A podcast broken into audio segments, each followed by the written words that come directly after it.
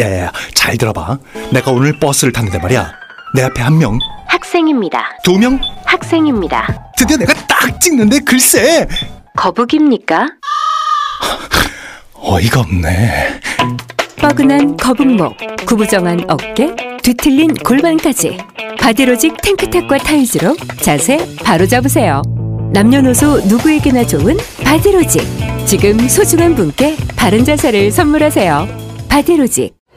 저 슈퍼스타 최욱은 오늘부로 비혼자임을 선언합니다. 최스타님 연간 2만 쌍 이상 성혼이 되고 있는 여보야 서비스를 알고 계십니까? 저 정 기자, 나 슈퍼스타요. 내가 결혼정보회사에 어떻게 찾아갑니까? 여보야는요 셀프 중매 서비스이기 때문에 직접 가실 필요가 없어요. 돈이 한두 푼 드는 일이 아니지 않소? 여보야는요 성혼을 위해 사용된 비용을 100% 환불해주고 결혼할 때 100만 원, 아이 낳으면 200만 원의 축하금까지 준답니다. 그래도 난 경력이 있는 분들이 더 좋던데. 초혼도 재혼도 인연을 만날 수가 있습니다. 지금 스마트폰에서 여보야를 다운받으세요.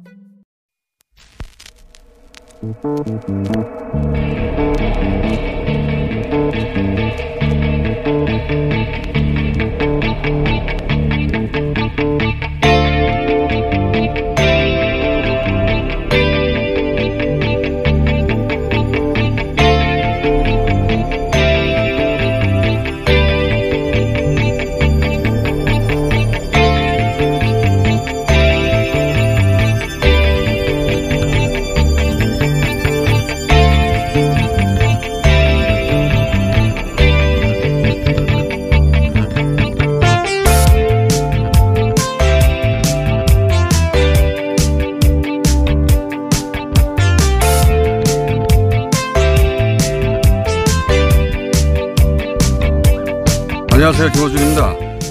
and many more families are going to lose loved ones before their time. 많은 가족들이 사랑하는 이들을 일찍 잃게 될 것이다. 휴교령을 내리고 대규모 집회와 스포츠 경기를 중단한 대부분의 다른 유럽 국가들 이탈리아는 길거리에 나오지 못하게 하고 있고 프랑스도 약국 생필품 가게를 제외하고 모두 문을 닫았고 스페인도 박물관, 공원까지 폐쇄했는데 그런 국가들 결정과는 다르게 어차피 대규모 폐쇄가 질병의 확산을 막을 수 없으니 호흡기 증상이 있으면 집에 머물라는 정도의 지침 이외에는 특별한 폐쇄 조치를 하지 않겠다고 영국 존슨 총리가 코로나 대응 방침을 밝히며 한 말입니다. 많은 이들이 죽게 될 것이다. 그러니까 인구 상당수를 바이러스에 노출시켜 장기적으로 영국 국민들의 herd immunity, 자가 집단 면역력을 키워 코로나를 토착화, 계절병화해서 해결하겠다는 겁니다. 그러자면 인구 60% 이상이 코로나에 걸려야 한다고 영국 정부의 과학 고문 패트릭 발란스 경이 첨언을 했습니다. 그리고 그런 과정에서 많은 사람들이 죽게 될 수도 있다고 얘기한 거죠. 그래서 학교를 폐쇄하는 휴교령도 바이러스가 퍼질 만큼 퍼져서 피크에 이르렀을 때 그때 내려야 효과적이라고 한 것인데 당장 영국 내 과학자들이 잘못된 정책이라고 비판하고 WHO 역시 위험하고 잘못된 아이디어라고 경고했습니다. 우리가 선진국이라고 믿고 있던 국가들의 시스템이 이렇게 코로나 앞에 무기력합니다. 지금 현재 한국인, 한국인이라서 참 다행이다. 김어준 생각이었습니다.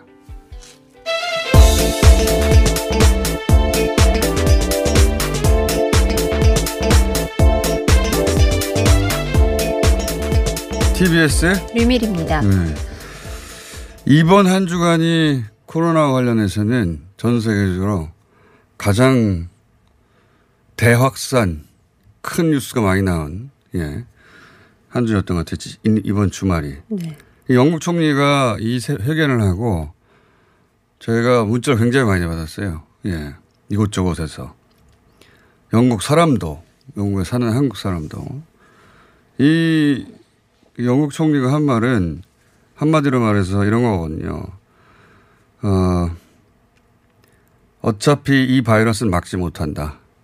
걸릴 만큼 걸려서 결국 전 국민이 면역력이 생기면 그때서야 넘어갈 수 있다. 이건 정책이 아니라 자연의 결과입니다. 그러니까 어차피 막지도 못할 건데 왜 자원을 낭비하고 경제를 망치냐. 그 사이에 국민들 죽는 거 마찬가지니까. 이건 정부가 없어도 자연현상이 이렇게 만들 일이거든요. 모두가 걸릴 때까지 냅두겠다는 거예요. 그게 무슨 정책이에요. 예. 어, 정부가 왜 있냐 이거죠. 우리 정부가 하는 것과 정반대의 정책입니다. 우리는 바이러스가 퍼지는 속도보다 더 빨리 찾아내겠다는 거 아닙니까? 어, 첫 번째 확진자가 스스로 자기가 어, 증상을 느끼기 전에 찾아내서 치료해버리겠다는 게 우리 정책이라면 여기는 정반대로 걸릴 만큼 걸려서 그동안 죽는 거는 우리가 못 막으니까 그래서 전 인구 60% 이상이 걸리고 나면 그 다음에는 이제 다들 면역력이 생겨가지고 더 이상 문제가 안 된다. 그렇게 발표를 했어요. 야. 우리 정부가 현재 하고 있는 그 질본과 모든 정부 부처 민간 영역이 모두 저어대서 싸우고 있는 거는 우리나라밖에 없다. 외신을 아무리 뒤져보세요. 있는가. 그리고 이렇게 할 수 있는 것도 우리나라밖에 없는 것 같다. 지켜보다 보니까, 어, 제가 확실하게 말할 수 있습니다. 다른 나, 어떤 나라도 이렇게 못한다. 한국에 사는 게 참 다행이라는 생각을 합니다. 자연스럽게. 첫 번째 뉴스는요? 네. 국내 코로나 확진자가 8,162명이 됐는데요. 하루 신규 확진자 수가 두 자릿수로 떨어졌습니다. 이게 아마 거의 2월 말 이후 처음인 것 네, 같은데요. 2월 네. 한20 며칠 정도 네. 됐을 겁니다. 어, 어제 드디어 이제 두 자리 숫자로 물론 다시 또 세 자리 숫자 올라갔다가 내려왔다 할 수도 있긴 네. 하겠으나 처음으로 두 자리 숫자로 그 이후에 내려왔고요. 어, 그리고 우리 통계를 보자면 어제 처음으로 대구만 6천 명이 넘었습니다. 엄청난 비율이죠. 예, 8천 명 중에 6천 명. 네. 대구 경북이 90%라는 비율은 여전히 유지되고 있고 격리 해제된 게 어제 830명인가 그래요. 예. 어, 그리고 신규 회복자가 어, 최근 3일 연속으로 신규 확진자를 초과했습니다. 네, 아주 맞습니다. 잘 되고 있다는 얘기죠. 그 비율은. 전 세계로 그 확장해 보면 이제 뭐 전 세계가 다 대상이니까 어, 주말 사이에 난리가 났어요. 이탈리아에서 주말 사이에 3,500명이 늘어났습니다. 3,500명. 2만 5천 명 가까이 돼가고 이제 있습니다. 2만 5천 명. 네. 3,500명이면 이틀을 3일 만에 우리나라 넘어간다는 얘기예요. 숫자가. 사망자가 우리가 누적으로 70명대인데 여기는 하루에 175명이 나오고 있어요. 이란도 뭐 1,200명 하루에. 여기 또 하루에 배- 사망자가 110명 정도. 제가 스페인 주목해야 된다고 하지 않았습니까? 스페인 이제 7,700명입니다. 내일이면 우리나라 넘어갈 거예요. 예. 여기도 하루가 사망자가 100명 단위로 확진자가 아니라 사망자가 100명 단위로 늘어나고 있어요. 이 국가들은 다. 독일도 5천 명이 넘었고 프랑스도 4,500명. 미국이 드디어 검사를 하기 시작하자 숫자가 3,000명으로 네, 바로 올라왔습니다. 3,600명 예. 가까이 나오고 있죠. 어, 최종적으로는 미국이 1, 2위를 다툴 거라고 봅니다. 저는 인구 수로 볼 때나 그리고 우리가 참 아름답고 안전하고 조그만 나라라고 인식하는 스위스도 2천 명 넘어갔어요. 예. 코로나 바이러스가 확, 확산될 때 곡선이 있다고 그랬잖아요. 그래 보면 그래요. 유일하게 벗어난 게 일본이라고. 일본은 아직도 누워 있다. 예, 누워 있습니다. 옆으로. 거기는 거짓말을 하고 있는 거예요. 전 국민을 상대로. 자, 그리고 다음 수 뭐가 네, 있습니까? 코로나 관련해서 이제 외신들을 좀 살펴볼까 외신들이 하는데요. 엄청 많이 쏟아졌어요. 저도 주말 내내 외신들을 봤는데 전 세계에서 한국과 관련된 뉴스가 네. 예. 맞습니다. 영, 뭐 영미권뿐만 아니라 어, 전 세계 모든 언론에서 나옵니다. 네, 일단 미국 부터 볼 텐데 미국 하원에서 열린 코로나19 준비나 뭐 대응 관련 청문회가 열렸는데 어, 여기서 코로나 발병이 지역 확산 사례를 볼 때 최악의 상황이 아직 다가오지 않았다. 그러니까 앞으로 더 심각해질 것이다 이런. 너무 당연한 거 네. 아닙니까? 예. 최악의 상황이 다가오지 않은 게 아니라 이제 막 시작된 거죠. 예. 그 미국 공영 라디오 방송 National Public Radio도 이런 얘기를 했는데요. 한국의 드라이브스루 테스트가 참 빠르고 거기다 무료다 이 점을 또 이런 강조했습니다. 뉴스는 너무 많이 나와서 좀 지겹네요 이제.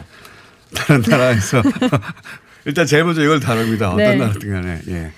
또 뭐 에비뉴스에서는 그 한국의 자원봉사자들이 이제 자가격리하는 사람들에게 여러 가지 물품들을 배달하는 모습들을 좀 유튜브에 올렸는데 미국이 좀 이를 배워야 한다. 굉장히 부럽다. 이런 댓글들이 좀 많이 달리고 있습니다. ABC가 유튜브에 올린 게 아니라 유튜브 ABC가 유튜브 방송 아니잖아요. 아, 네. 미국. ABC 방송 ABC 방송. 그 영상이 유튜브에 예, 올라왔는데요. 유튜브 네. ABC 방송의 유튜브 채널에 달린 저도 이거 봤습니다. 예. 어, 미국인들이 우리도 우리는 왜 저렇게 못하나? 예전에 많이 듣던 얘기인데 우리가 우리 스스로 우리 국민성이 나쁘다고 자탄하던 댓글들 미국의 사람들이 많이 달았더군요. 미국 사람은 왜 저렇게 못하나? 예. 재밌어요. 세계 기사들에 달린 어, 댓글들을 보면 그 외에도 BBC도 주말 사이에 굉장히 많은 한국 관련 뉴스. 네, 한국의 코로나 사망률이 0.7%라는 것을 또 소개를 하면서 압도적인 검사량 그리고 드라이브스루 검사 방법들을 좀 어, 소개를 했습니다. 음, BBC의 주말에 강경호 외무부 장관이 출연했는데 굉장히 인상적인 인터뷰를 했어요. 네. 너무 길어가지고 다 소개할 수는 없는데 어, 이 인터뷰 나오고 나서 또 문자 많이 받았어요. 강경화 장관을 영국 총리로 빌려다오. 저도 많이 받았고 실제로 댓글도 그런 식으로 달리고 예. 댓글이 아니라 트위터에 그런 말들이 있습니다. 꽤.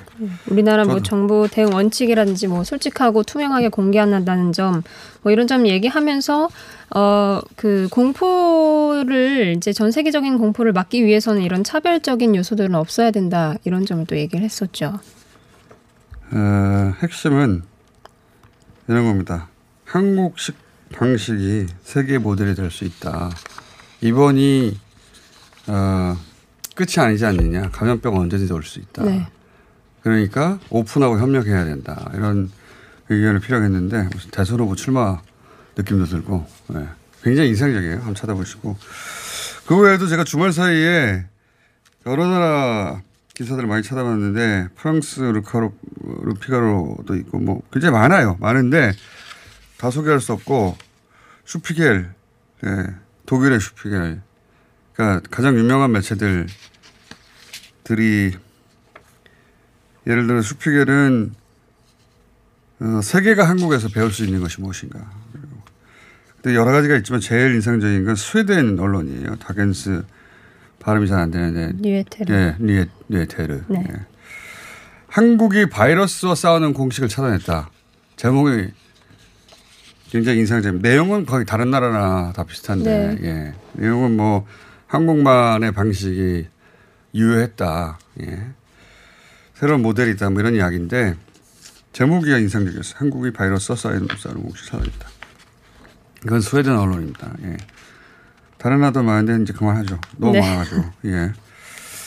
자, 하여튼 외신이 너무 많아서 코로나 관련해서는 전 세계가 어, 코로나 영향권에 들어서 다들 다른 나라는 어떻게 하는지 서로 쳐다보고 모델을 찾고 있어요. 그때 항상 거론되는 거 한국이라는 거. 이 모델은 우리밖에 없기 때문에 네. 그렇고 모든 숫자가 압도적이어서도 그렇고 사망자 비율도 가장 낮아서도 그렇고 그리고 그 추세가 잡혀간다는 것도 보면서 아 저렇게 해서 어, 극복이 가능하다라고 하는 모델을 받아들이는데 그걸 따라하고 싶은데 따라할 수가 없는 거예요. 예.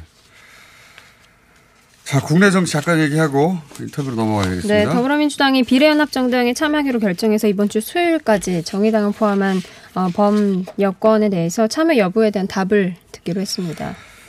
자, 이건 민주당의 시안이에요. 민주당은 네. 이번 주 수요일까지 기다릴 수 있다라고 어제 주말에 기자회견을 했고 죄송합니다. 제 휴대폰입니다.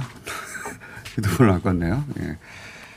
이 비례연합 정당이 이번 총선에서 어, 가장 큰 변수일 것이라고 말씀드렸는데 아직 어, 정의당 참여의 문이 이틀 정도는 더 열려 있는 네. 상황이고 어, 통합당에서는 또 총선에 영향을 미칠 수 있는 영향, 어, 지금, 어, 벌어지고 있는 일 네. 중에 하나는 이제 컷오프 된 의원들이 늘어나다 보니까 현역들이 같이 연대하거나 집단 행동을 하지 않겠는가 하는 그런 말들이 꽤 나오고 있는데 이것도 변수가 되겠죠. 오늘 최고위를 보고서 행동에 돌입한다고 합니다. 자, 오늘 여기까지 해야 되겠습니다. TBS의 류밀이었습니다.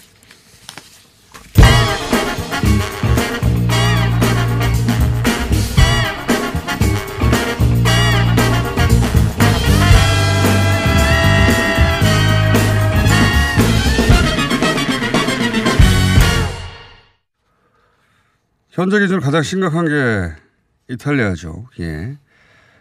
어, 이탈리아 베르실리아에서 18년째 거주하고 계시는 박현 선생님 전화 연결됐습니다.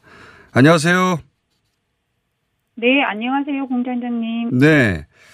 베르실리아가 어딥니까? 아, 이 베르실리아는요, 이탈리아 북부하고 중부의 그 중간 지점으로, 그러니까 해안가 휴양지라고 보시면 돼요. 아, 해안가 그러니까 휴양지. 피사하고도 가깝고, 어, 피렌체하고도 가까운 곳이죠. 아, 그렇군요. 네네. 네. 그, 거긴 가본 적이 있어서 제가 어딘지 알겠습니다. 아, 예. 베르실리아를 가본 적이 없지만. 자, 아, 베르실리아가 줍니까? 도시 이름입니까? 그러니까 베르실리아가요, 세 도시가 합쳐져서 불려지는 이름이에요. 네. 아. 세 도시는, 그러니까 작은 도시인데, 도시 이름은 피에트라 산타. 그러니까 아, 저 옆 그렇군요. 도시는 포르테 데이 마르미. 그런데 이제 도시 자체가 작다 보니까, 베르실리아라고 얘기를 하죠. 아, 그러니까 주는 아니지만 베르실리아, 그러니까 도시가 조그맣게 모여 있는데 저희는 베르실리아라고 음. 아, 불리고 있어요. 이해했습니다. 네. 그 동네군요, 말하자면. 자, 네네네. 현황, 그, 확진자나 사망자 현황이 어떻습니까, 현재?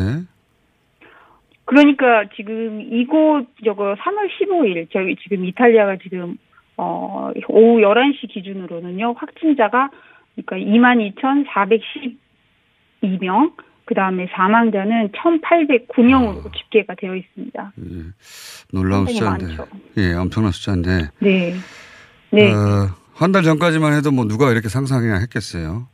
근데 이제 급속도로 숫자가 늘어가니까 이탈리아 전역이 레드존이다라고 그런 외신들이 네. 있는데 이 네네네. red zone이라는 게 구체적으로 어떤 상황인지 직접 겪은 거 중심으로 얘기해 보시면 어떻습니까?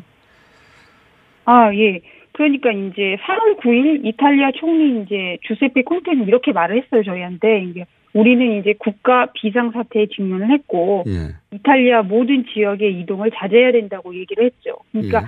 그런데 이게 정부에서 나오기 전에 일부 시민들은 벌써 알고 있었어요. 어, 그래서 롬바르디아나 밀라노 지역에서 이제 이제 중부 지방하고 남부 지방으로 탈출을 이제 시도하는 거죠. 계속 어. 이제 차로 이동을 하거나 뭐 기차를 타고 저희 남부나 이제 중부 지방으로 계속 오게 됐어요. 그러다가 어. 이제 10일 0시 기준으로 정부는 상점에 이제 문을 닫고 바나 레스토랑은 열되 뭐 1미터 거리 유지를 해라. 그랬다가도 이제 확진자가 굉장히 많아지고 사망자가 많아지니까 그 피하는 이제 하루 사이에 이제 폐쇄령을 내린 거죠. 음식점도 다 문을 닫았어요? 도시마다 이제 네? 그러니까 지금 말씀으로는 어뭐 음식점이나 일반적인 상점은 문을 대부분 닫았다는 얘기네요. 그렇죠. 그러니까 음. 처음에는 아니요 문을 닫진 않았고 예. 11일 그러니까 폐쇄령이 내렸을 때 도시의 그런 상점들이나 이런 거는 문을 닫고 우리가 살 수 있는 최소한 것들이 있잖아요. 슈퍼나 작은 식료품 가게, 약국, 은행, 뭐 우체국 정도만 문을 열게 해서 어. 그 외의 상점들은 다 문을 닫았죠. 그리고 물- 물론 이제 학교는 북부 지방에 있는 학교들은 벌써 2월 초에 휴교령을 발표했어요. 어. 그리고 저희 이제 중부 지역은 어 3월 5일 날 학교는 우선 휴교령을 내렸는데 3월 15일까지 발표를 했다가 다시 4월 음. 3일 학교와 뭐 일반 상점들은 이제 거의 폐쇄령이 내려진 상태입니다. 알겠습니다. 아까 이제 이동을 자제해 달라고 했는데 이게 이, 이-. 이런 게 잘 지켜집니까? 오, 뭐 이번 주말까지는 뭐 돌아다니는 사람들이 거의 없다고 보시면 돼요. 그러니까 비교적 이제 이태리의 국민들이 정부의 말을 잘 듣는 편이고 이 정책에 대해서 잘 대응하고 있는 것 같아요. 그래서 이제 이탈리아 경찰이 이제 세 가지 종류가 있거든요. 교통 경찰, 그다음 우리가 흔히 불리는 police, 그다음에 헌병 이렇게 세 가지 종류가 있는데 광장 내 뭐 시민 중심을 centro라고 한다면 그곳에는 이제 경찰이 계속 지키고 있다고 보시면 되고요. 어. 뭐 도시 입구마다 안 그러면 뭐 고속도로 그런 입구마다 이제 경찰들이 계속 이동하는 사람들을 특별한 사유가 없는 한 그러니까 이동을 굉장히 제한을 하고 있어요. 만약에 아무 이유 없이 길에서 네. 돌아다니면 경찰이 잡아갑니까? 말하자면? 아, 그러면 안 되죠. 그러니까 그렇게 쓸데없이 돌아다니는 사람들한테는 그러니까 뭐 최대 3개월의 징역이라든지 뭐 200유로의 벌금형을 물을 수가 있다는 거죠. 근데 오후 3, 4시가 되면요. 상점도 다 꺼져 있고 불빛이 없으니까 빨리 들어가라고 재촉하는 분위기고 그러니까 이제 거의 나가면 뭐 유령의 도시라는 게 거기에서 유래된 것 같아요. 그렇군요. 그러니까 실제 경찰이 길목마다 네. 있고 아, 특별한 목적. 없이 길거리에 돌아다니면 그냥 잡아간다는 얘기네요. 말하자면 쉽게 얘기해서 그렇죠, 그렇죠. 쓸데없이 그러니까 돌아다니지 말고 그리고 사람들이 사람들이 쓸데없이 돌아다니는지 일이 있어 돌아다니는지 어떻게 구분합니까? 근데 아, 그런데 이제 만약에 일이 있거나 자기가 급한 용무가 있으면 이제 정부에서 내려주는 그런 그 어, 허가증이라는 아, 그래요? 허가증이라고 하나? 예, 그런 증빙 서류를 갖고 다니면은 괜찮아요. 그러니까 내 집 주소와 그 일하는 곳의 주소를 쓰는 거죠. 그래서 이동 경로가 어딘지 알 수 있으면 그거를 어. 이제 통과를 할 수 있는 상태예요. 그러니까 그 통행 허- 허가증 같은 게 있어야 자신이 원하는 곳으로 갈 수 있지. 안 그러면 네네. 경찰이 계속 묻고 네, 제재하고 또는 뭐 특별한 이유 네, 없다 싶으면 잡아가고 그런다는 얘기죠. 예. 네, 네. 아니면 이제 야. 돌려보낸다든가. 예를 들어 이제 아직도 그 도시에서 이제 도시에서 탈출을 하려고 저희 쪽으로 내려오는 그 아직도 그런 사람들이 있는데 그건 이제 고속도로에서 다 제한을 하고 어. 있는 상태예요. 네. 중국 초기 상황과 거의 비슷한 것 같은데. 그렇다면 지금 뭐 마스크나 위생용품 이런 건 굉장히 품기고 어 그리고 사재기 같은 것도 있고 뭐 통상적인 현상들이 나타나겠군요 거기도. 네네. 그거는 진짜 사재기 현상 같은 경우에는 이제, 어, 뭐, 약국에서 뭐, 마스크는 품절이라고 처음부터 써 있었고요. 모든 약국에는 뭐, 손소독제, 뭐, 알코올 이런 거는 찾아볼 수도 없었어요. 그러니까 벌써 1월 초에 저희는 그게 아주 동났다고 보시면 돼요. 그래서 상황이 그러니까 심각해지니까 정부는 마스크를 써야 된다고는 하고, 마스크는 없고, 그러니까 이제 임시 방편의 하나로 그러니까 목도리를 이렇게 돌돌 말고 다니죠. 그리고 이제 저도 직접 이제 면 마스크를 만들어 쓴다든가 이제 서서히 이제 친구들도 이제 심각성을 알고 있어서 다들 이제 수제 마스크를 쓴다든가 그래서 웬만하면 외출을 하지 않는 걸로 알고 있어요. 마스크 없다고 언론에서 네, 뭐라고 이제. 합니까 이탈리아 언론에서? 아, 그거는 얘들이 뭐라고 하지 않아요, 정말. 얘들이 뭐라고 하지 않아요. 지금은 예, 얘들이 뭐라 하지 않고 저 오히려 마스크를 진짜 처음에 써야 되는 거는 의료진 먼저니까 차라리 의료진을 먼저 아, 쓰는 언론에서는 예. 지금 그 네네 그 그렇게 언론, 정상적인 그리고 그렇게 이제- 해야 되는 거죠. 알겠습니다. 아, 그, 그리고 이제 저희 같은 경우는. 선생님 오늘은 끊어야 됩니다. 오늘 끊어야 되고요. 선생님 아. 예 오늘은 여기까지 듣고 이탈리아 상황이 심상치 네네. 않으니까 저희가 주기적으로 체크하려고 해요. 다른 나라 이야기도 들어봐야 네. 되니까 오늘 여기까지 하고요. 또 연결하겠습니다. 감사합니다. 네, 감사합니다. 네. 이탈리아 베르실리아의 박현 선생님이었습니다. 스페인도 가보겠습니다. 여기도 심상치 않죠. 마드리드가 가장 심각합니다. 마드리드에 7년째 거주하고 계신 데니한 선생님 연결되어 있습니다. 안녕하세요. 네, 안녕하세요. 데니안입니다. 유럽에서 숫자는 이탈리아가 더 많지만 단기간에 지금 거의 8천 명 가까이 된 것은 스페인 아닙니까? 그죠? 가장 빠르게 네, 어, 맞습니다. 가장 빠르게 증가한 것 같은데 이게 오늘 3월 예. 15일 기준으로 지금 벌써 8천 명 확진자가 나왔고요. 예. 사망자가 292명입니다. 그러니까 이게 순식간에 벌써 일주일 사이에 이렇게 된 거니까 그죠? 네네. 엄청난 속도인데 근데 이제 이렇게 엄청나게 증가하려면 뭔가 특별한 계기 같은 게 우리나라의 경우도 보면 있는데 거기서는 지난 8일 날 그 대규모 야외 행사가 있었고 그것 때문에 이렇게 크게 폭발했다 이런 보도가 있더라고요. 그렇죠. 네, 지난 8일이면 불과 일주일 전인데요. 예. 그때 세계 여성의 날 대규모 행사가 야외에서 있었는데 그때 이제 마드리드에서 12만 명, 그다음에 바르셀로나에서 5만 명 정도가 모여서 행사를 진행했습니다. 거기 총리 이탈리아 총리 부인도 거기 참석했다가 확진됐다 이런 보도가 있는데 사실입니까? 네, 스페인 총리 부인이고요.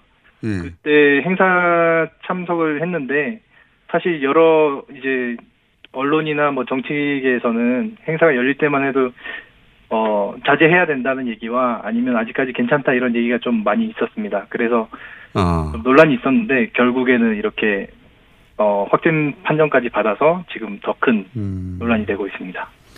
그렇군요. 이 상황에서 10만 명 이상이 한 번에 모여서 대규모 집회를 하다 보니까 네, 꼭 그건지는 모르겠습니다만 하여튼 그때부터 크게 폭발적으로 증가했다 이런 얘기고. 네, 어, 방금 저희가 이탈리아 상황 들었습니다만 스페인도 크게 다르지는 않을 것 같아요. 그, 뭐, 마스크나 손 소독제나 위생 제품, 위생 용품들은, 어, 없을 것 같고. 어떻습니까? 네, 네. 없죠? 지금 일단 마스크나 손 소독제는 일단 한국에서 코로나 19가 유행할 때 그때부터 이미 조금 구하기가 힘들었고요. 그 다음에 인터넷에도 조금 팔긴 했지만 아주 비싼 가격으로 판매돼서 구하기 쉽지 않았는데 지금은 아예 어디서도 음. 구하기 어렵습니다. 그 이탈리아 정부도 워낙 순식간에 이게 진행이 돼가지고, 지난 제 기억으로는 주중에 갑자기 여러 시설 폐쇄 명령을 내렸어요. 그러면서 그렇게 갑자기 그런 폐쇄 명령을 내리면 당연히 시민들이 당황하게 되고 패닉하게 돼서 갑자기 사재기를 하게 되지 않을 수 없는데 실제 어떤 상황이 벌어졌습니까? 스페인도 3월 11일에 이제 정부에서 갑작스럽게 이제 학교도 폐쇄를 하고 이제 공공시설이나 그다음에 직장 일반 회사 같은 경우는 재택근무를 이제 어 권유를 했는데요. 그때 이제 모든 사람들이 갑자기 이제 슈퍼에 몰려서 이제 기본적인 이제 생필품이나 아니면 고기, 야채, 과일, 우유, 휴지, 기저귀 이런 위주로 어 사재기를 했습니다. 그래서 많은 논란이 좀 있었고요. 요즘에는 좀 잠잠해지는 것 같다가 다시 SNS를 보니까 서로 사재기 하면서 이제 서로 뭐 논란이 있고 싸우고 그런 모습들도 없지 않아 있었습니다. 그렇죠. 뭐 당황스러우니까 사람들이. 네. 어, 이 정도 되면 제가 아까 이탈리아 교민 분께 여쭤보려다가 깜빡 잊고 못, 못 여쭤봤는데, 어, 이탈리아에 가 있는 유학생들 혹은 뭐, 어, 주재원들 또는 교민들 사이에 네. 예, 이탈리아도 마찬가지고 스페인 여쭤볼 테, 뭐, 여쭤보겠습니다. 한국으로 돌아가야 되겠다고 이런 정도 상황 되면 그렇게 생각하시는 분들은 없나요? 일단 교민들은 뭐 가족 단위로 있기 때문에 그렇게 크게 움직이는 모습은 보이지는 않고요. 예. 일단 유학생들 같은 경우는 가족도 없고 언어도 잘 안 통하니까 일단 한국으로 돌아가는 게 오히려 더 안전하지 않을까 이런 생각을 해서 유학생 커뮤니티 같은 것을 보면 이제 어학원 환불이나 아니면 귀국을 준비하는 그런 문의들이나 그런 글들이 많이 올라와 있습니다. 그렇군요. 한 가지만 여쭤보겠습니다. 이탈리아에서 네네. 어, 일종의 그 통행 증명서 같은 게 존재해서 그게 없으면 밖에 어, 네. 괜히 밖에 있으면 경찰이 어, 제재한다라고 얘기 들었는데 스페인은 어떻습니까? 스페인은 아직 뭐 그런 통행 증명서 이런 것까지는 얘기는 없고요. 다만 스페인도 지금 이제 엊그제부터 시작해서 이제 국가 비상 상태가 선포됐습니다. 그래서 15일부터 이동 금지령이 내려졌고요. 그래서 어 학교나 기업, 박물관, 체육시설, 공원 자체도 다 폐쇄가 됐고 아주 기본적인 슈퍼 가서 식료품 구매하는 것이나 아니면 병원이나 약국, 은행 정도만 갈 수 있습니다. 오늘 아침에 이제 첫 케이스로 자전거를 타고 운동하시던 분이 경찰에 잡혀서 벌금을 내는 그런 소식도 들려왔습니다. 자전거 타고 다녔다고? 예. 네. 아, 거기도 전쟁터군요. 오늘 여기까지 듣고요. 예. 네네. 여기도 역시 금방 진정될 상황 아닌 것 같으니까 저희가 주기적으로 예, 연락드리겠습니다. 감사합니다. 네, 감사합니다. 긁지 말고 뿌리세요 글루타셀 아직도 무작정 긁고 계신가요? 지금도 밤마다 긁어대는 아이 때문에 고민이신가요? 미친 듯이 가려울 때는 긁지 말고 글루타셀을 뿌려보세요. 약국이나 검색창에서 리얼한 후기를 확인해 보시고 많은 사용자들이 인정한 특허받은 글루타셀 스프레이로 긁지 않는 편안한 밤을 보내세요. 긁지 말고 뿌리세요 글루타셀 서울시가 2월부터 폐비닐, 폐페트병 별도 분리배출 요일제를 시범 운영합니다. 단독주택과 상가는 매주 목요일에 폐비닐과 음료, 생수용 투명 폐페트병을 별도 봉투에 각각 배출하시고 아파트 등 공동주택에서는 요일 구분 없이 투명 폐페트병을 별도의 전용 수거함에 분리배출해주세요. 생활 쓰레기는 줄이고 재활용률은 높이는 폐비닐, 폐페트병 별도 분리배출 요일제에 시민 여러분의 많은 참여 바랍니다. 자세한 사항은 120 다산 콜센터로 문의하세요. 이 캠페인은 서울특별시와 함께합니다. 하이패스 지나간 것 같아요. 나라에서 허락한 유일한 마약 같아요. 내성 걱정했는데 4년 동안 그런 불상사는 없네요. 약도 아닌데 찌꺼기를 싹 다 배출한 느낌이에요. 대장사랑 말해 뭐해. 오래오래 팔아주세요. 대장사랑 광고와 실제품이 일치하는 회사? Product results are as what you see in advertisements. 미궁 대장사랑이 사명을 JSR 라이프로 변경하였습니다. 좋은 원료, 따뜻한 사랑, 정직한 기업, 검색창에 JSR 라이프. 박지희 씨, 코업이 또 완판됐네. 재구매가 많아서 그런 것 같아요. 먹어보면 아침이 다르다고 하잖아요. 오빠들은 어때? 아홉 가지 멀티비타민에 페루산 마카가 콜라보돼서 그런지 아침 활력이 달라. 코업 진짜 좋아. 나는 먹은 날과 안 먹은 날 차이가 확 나더라고. 코업 안 먹으면 너무 불안해. 팟캐스트 유일 멀티비타민과 페루산 마카의 환상적인 콜라보. 검색창에 코어업 검색하세요.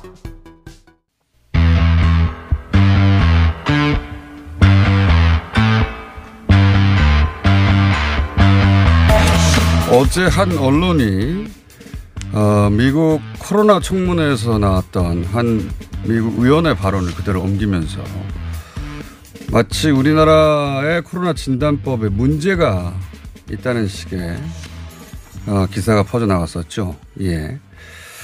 어, 자세히 짚어보겠습니다. 세브란스 병원의 진단검사의학과 이형민 교수님 스튜디오에 나와 계십니다. 안녕하십니까? 네, 안녕하십니까? 예. 이건 웬만한 분들한테 물어봐야 몰라가지고 저희가 그냥 분야의 전문가를 직접 모셨습니다. 아침에 출근하시다가 일로 잡혀오셔가지고 죄송합니다. 그리고 감사합니다. 예. 병원에 출근하시는 분을 저희가 억지로 일로 모셨습니다.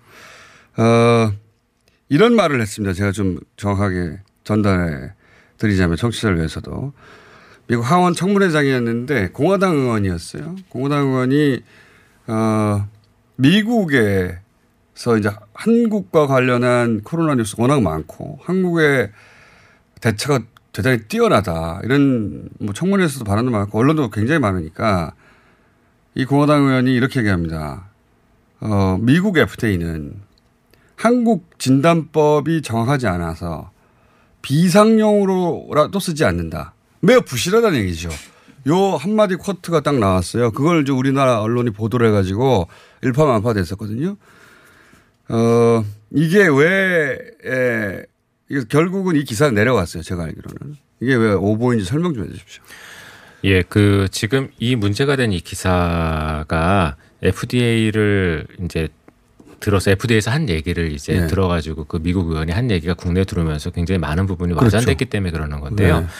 저희가 이제 신종 코로나를 검사하는 방법은 크게 세 가지가 있을 수가 있습니다. 세 가지가 있나, 있나요? 예, 세 가지가 있는데 그 중에 네. 이제 분자 진단법이 있고 예. 배양법이 있고 항원항체를 이용한 신속진단법이 있는데요. 아, 항원 한 채를 이용하면 아, 요즘 왜 언론에 가끔 15분 만에 뭐 진단 이런 게 항원 한 채를 이용하는 겁니까? 예, 맞습니다. 아. 근데 이제 15분 만에 빨리 진단할 수 있다고 그래서 신속 진단법이라고 얘기를 하는데 저희가 일단- 배양법은 쓸 수가 없습니다. 왜냐하면 시간도 오래 걸리고 어. 그다음 고농도의 바이러스를 만드는 거기 때문에 굉장히 실험- 위험하거든요. 어, 실험실에서는 할 수 있는 거고. 그렇죠. 실험실에서는 할수 있는 거고 그리고 실제로 쓸 수 있는 방법은 크게 분자 진단법하고 항원항체법이 있게 되는데요. 네.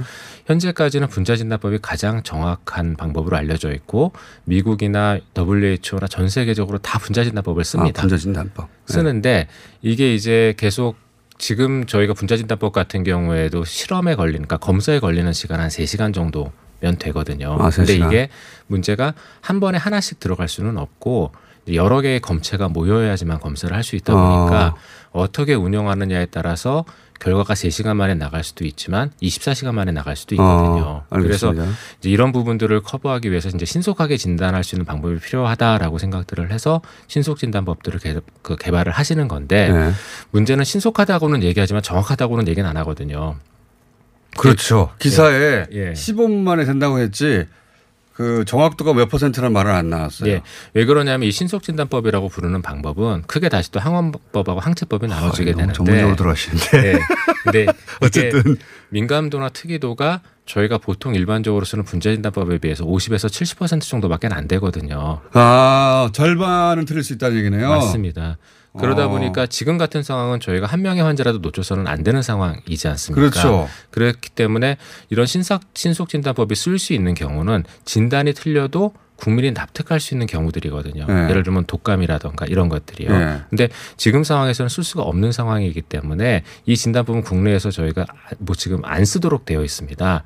그런데 아. 이제 이게 워낙 그 코로나19에 대한 진단 시장이 커졌거든요. 네. 커질 수밖에 없는 게 지금 치료법도 없고 예방법도 없으니까 예, 예. 진단으로 모든 걸 지금 해결하고 있지 않습니까? 그렇죠. 그러니까 진단 시장이 워낙 커졌고 어. 거기에 엄청난 업체들이 지금 들어오려고 로비를 하고 있고 여러 가지 활동들을 하고 있습니다. 그렇겠죠. 근데 전 그런- 세계적으로 모두 맞습니다. 모든 나라에서 예. 예, 그러다 보니까 이제 신속진단법도 역시 그런 것들 아. 그런 회사들이 좀 일부 있습니다. 근데 이 회사가 혹시 미국에 예를 들어서 승인 신청을 했는데 그 시- 승인 신청 그러니까 우리나라에서 쓰지 않는 방법을 미국에 승인 신청한 걸 하나 들고 이 방법은 쓸 수가 없다라고 FTA가 얘기한 걸 마치 지금 우리나라에서 쓰이고 있는 지금 그 정확한 분자 진단법이 마치 잘못된 것처럼 이렇게 와- 보도가 된 거군요. 예, 그렇게 오보가 된 겁니다. 어, 그럼 뭘 모르는 사람이 기사를 쓴 거 아니에요?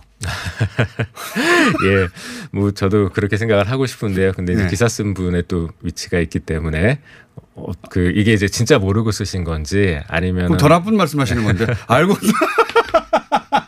그건 뭐 알고도 일부러 이렇게 쓴 거 아니냐고. 정확하게는 모르겠습니다. 몰랐으면 쓰지 말아야 되는 거고. 예, 알마- 맞습니다. 그렇죠. 아, 예. 알- 알았으면 아주 나쁜 짓을 한 거고 그러네요. 어느 쪽으로나 나쁜 거네요. 그러니까 지금 현재 이 코로나 19를 둘러싸고 굉장히 많은 혼란들이 있거든요. 네네. 시장에 대한 혼란도 있고, 그다음에 이 이슈를 정치적으로 이용하시는 분들도 굉장히 많고, 그다음에 학계 안에서도 또 얘기들이 많거든요. 이러한 혼란들이 지금 계속 부딪히면서 잘못된 임- 정보들이 음, 지금 흘러나오고 그래요. 있는데 그거의 하나라고 보시면 될 것 같습니다. 근데 저 저는 그런 생각을 했거든요. 이제 저도 그 말씀하신 내용을 정확하게 몰라도 아, 이거 우리나라 안 쓰는 진단법이라고 생각하고 있었는데 이제 이 FDA가 그걸 모를 리가 없지 않습니까? 네, 맞습니다. 이 전문 기관이. 그러니까 FDA는 만약에 공화당 의원이 물어봤다면 아 그것은 지금 지금 말씀하신 것처럼 어 신속 진단 방법인데 부정확하고 잘 쓸 수가 없다. 근데 지금은 어 뭐 어느 나라든 간에 지금 말씀하신 분자 진단법을 하고 이게 정확합니다라고 설명했을 텐데 앞 뒷부분은 빼고 앞에 그것만 똑 잘라서 말한 거를 공화당 의원도 의도적으로 청문회에서 그 대목만 말했다고 볼 수도 있겠네요. 어, 그 부분이 조금 이제 의심스러우시죠? 예, 어떻게 해석 영어를 해석하느냐에 따라서 다른 건데요. 그 아, 또 부분에 영어? 이제 영어를 해석을 보면 앞에서 여러 가지 테스트들에 대한 얘기를 하다가 예. 갑자기 하나의 테스트에 대한 언급으로 넘어가거든요. 그러니까요. 저도 봤습니다. 예, 그게 분명히 약간의 의도는 없, 있었을 것 같다는 생각을 그러니까 합니다. 굳이 한국을 특정해서 네. 한국에 대해서 말 많- 많이 나오는 상황에서 한국의 진단 방식이 FDA는 비상용으로도 쓰지 않을 정도다라는 식의 맥락을 들을 수밖에 없을 정도로 툭 문장이 들어갔잖아요. 네, 이거는 맞습니다. 소위 미국 회사들의 로비가 아닐까. 뭐 그런 것도 있겠지만 또 한편으로는 그러니까 미국 저, 저 혼자 추정이니까 예. 예, 교수님이 같이 안 오셔도 됩니다. 미국은 또 미국 나름의 또 정치적인 상황에 또 어려움들이 있지 않습니까? 그러니까 뭐 그렇겠죠. 그런 여러 가지 것들이 좀 다 합쳐져서 아. 그런 식의 발언이 나오지 않았을까 저보다도 싶기도 다양하게. 해석하시네. 그러니까 민주당 쪽에서 하도 트럼프 대통령이 공격받으니까 공화당 의원이 한국 그거 부정확해 라고 들릴 전문가가 아니면 들릴 맥락의 발언을 해버렸을 수도 있고 또 한편으로는 FTA는 그걸 모를 리가 없는데 여러 가지 문제점 그것만 땄다는 건 어, 미국에 있는 초대형 그 다국적 제약회사들이 미국 시장에 빨리 들어가야 되는데 우리가 시- 먼저 개발해 버렸잖아요. 예. 그런 위기감 때문에 이런 발언을 했을 수도 있고 뭐 그런 거네요. 종합적으로. 뭐 여러 가지 생각해 볼 수 있죠. 우리나라 키트 자체가 굉장히 강점을 지금 갖고 있는 거는 다들 신속 진단, 그러니까 신속 진단이고 긴급 사용 승인을 이제 받은 거거든요. 네. 근데 우리나라는 지금 현재 그 민간 의료기관 쪽에서 이루어진 검사 건수만 40만 건이 넘거든요. 20몇만 건이 아니라 40만 그러니까 건이에요. 질병관리본부는 그 검사를 받은 환자 숫자로 카운트를 하기 때문에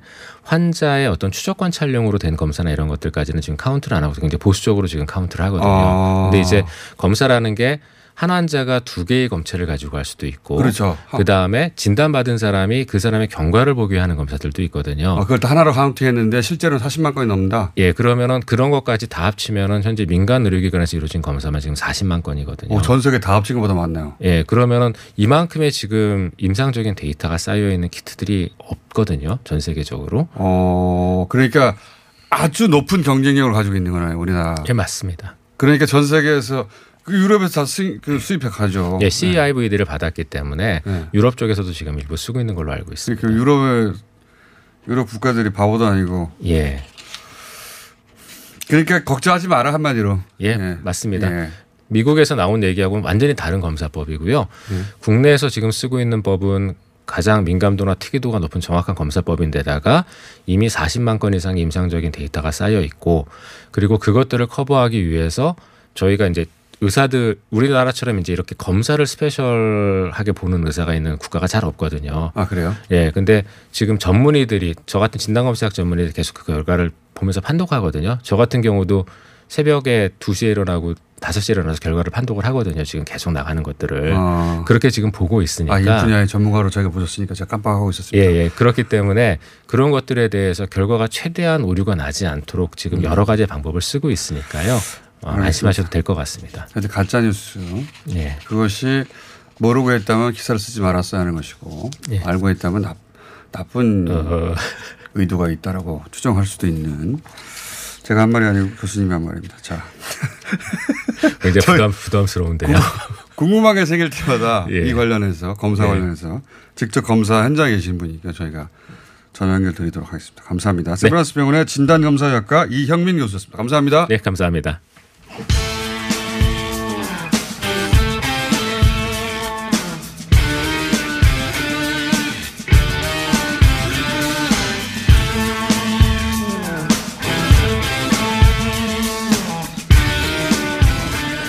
자, 아유, 앞에 시간이 길어져가지고 이분도 시간이 쪼그라들었네요. 예. 두세 마디 하면 끝나겠습니다. 자, 윈즈 코리아 박시영 대표 나오셨고. 네, 반갑습니다. 오피니언 라이브의 윤희용 센터장 나오셨습니다. 네, 안녕하십니까. 큰 이슈면 두 가지만 짚어보죠. 네. 민주당 비례연합 정당 참여가 결정됐습니다. 네. 그리고 의회 그러니까 전망보다 더 높게 대부분 긍정평 어, 예상하는 사람들도 한 6대 4 정도 되지 않겠나. 네. 이게 이제 왜냐하면 이해도가 아직 높지 않다. 네. 근데 뭐 75%면 압도적이라고 볼 수 있고 참여도도 대단히 높았어요 실제로는. 네. 역대 가장 높은 참여율이다. 30% 투표. 예. 원래 권리당원들도 예. 다른 정당도 마찬가지지만 이거 투표 안 하거든요. 귀찮아가지고. 음, 네. 일각에서는 의원들보다 당원들이 더 똑똑하더라. 가상 시나리오 시뮬레이션을 다 알고 있더라. 그렇죠. 뭐 이런 얘기도 나오고 있습니다. 자, 이게 어떤 전망, 어떤 리스크와 아, 어떤 기대가 있다고 보십니까? 일단 20점 접바둑 흔히들 그렇게 표현들 했는데요. 미래한국당이 이제 위성정당을 20석 이상을 그냥 가져가니까. 네, 그냥 가져가는 이 현상은 이제 없어졌다. 네. 이렇게 보여집니다. 왜냐하면 뭐 여러 비판도 있고 잘했다는 평가도 맞물리겠지만 어쨌든 어 일방적으로 미래한국당이 가져가는 현상은 없어졌다. 저는 그렇게 보여지고요. 이제 중도층이나 다른 어떤 어 표심에 영향을 미칠 수 있느냐 이게 이제 관건일 텐데 네. 어 여러 뭐 조사들이 좀 나오고 있죠. 나오고 있는데 아직은 아직은 그런 초기라서. 현상이 발견되지는 않고 있다. 그리고 아직 초기여서 지금 이제 보면 중도층 이탈 얘기를 많이 논의를 하잖아요. 근데 약간 이거 엄밀하지 못한 부분이 있어요. 왜냐하면 어, 지난번에 총선에서 사실 보면은 정의당 같은 경우는 지역구 투표 뭐 서울 같은 경우 1%를 넘지 못했어요. 왜냐하면 정의당 후보들 이제 후보 단일화 많이 하고 했기 때문에 그렇죠. 국민의당 후보들이 한 16% 15% 이상 이제 그렇죠. 지역구에서 득표를 한 상황이잖아요. 근데 이번에 지역 국민의당 후보가 지역구에서 없잖아요.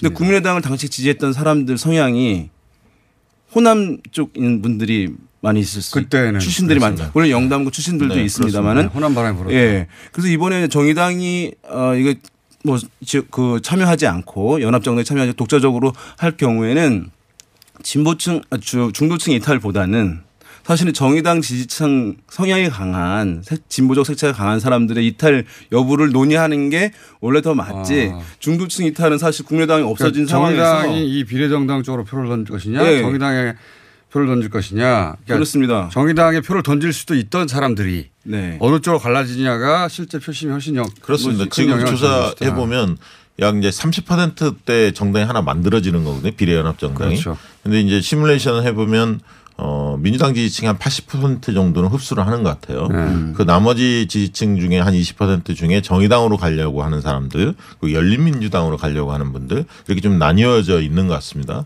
그래서 이제 그 말씀하신 대로 어 과거에는 그게 이제 정의당 쪽으로 많이 갔는데 지금 또 열린민주당이라는 변수가 좀 있기 때문에 그 층들이 좀 고민을 하고 있는 것 같고요. 대다수는 흡수를 하고 있다. 이렇게 보여집니다. 아직 뭐 초기 초기이긴 합니다. 예. 그러니까 중도층 이탈 논의하는 건 약간 막연한 논의인 측면이 있다는 게 이제 제 말씀.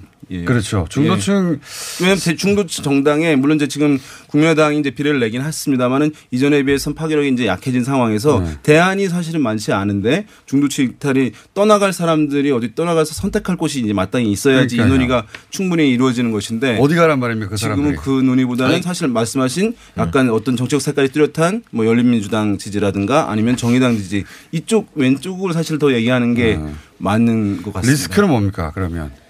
그 지금 말씀하신 게 리스크고 하나는 예. 네. 정의당에서 이제 후보를 지난번과 다르게 끝까지 완주를 시키거나 지금 한 79 정도 후보를 냈다고 하는데 지역구에서, 예, 예. 후보를 추가로 더 내거나 할 경우에 박빙해서. 그래서 만약에 특수한 지역들 같은 경우는 진보당 아, 그러니까 정의당 지지세가 있는 곳들이 제법 있긴 하니까 그런 부분들에서는 이제 리스크가 음, 지역구 리스크. 어, 민주당 입장에서는 뭐 약간 있을 수는. 있죠. 예. 어, 그렇지만 지금 이제 어제 뭐 KBS 하고 한국일보 뭐 이런 등등에서 어, 일제히 이제 여론조사가 발표됐는데 어, 그 조사 결과만 본다면 그렇게 커 보이지는 않습니다. 이건 어떻습니까?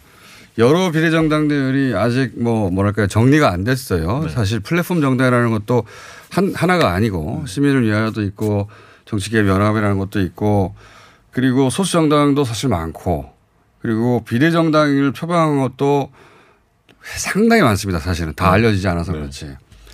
근데 이게 이제 범진보 진영에서는 결국 그거 다 합쳐서 어, 이 범민주 진영의 표가 될 거기 때문에 민주당 일당에 다 기여한다. 이런 식의 논리가 있거든요. 그건 어떻게 보십니까? 전문가로서.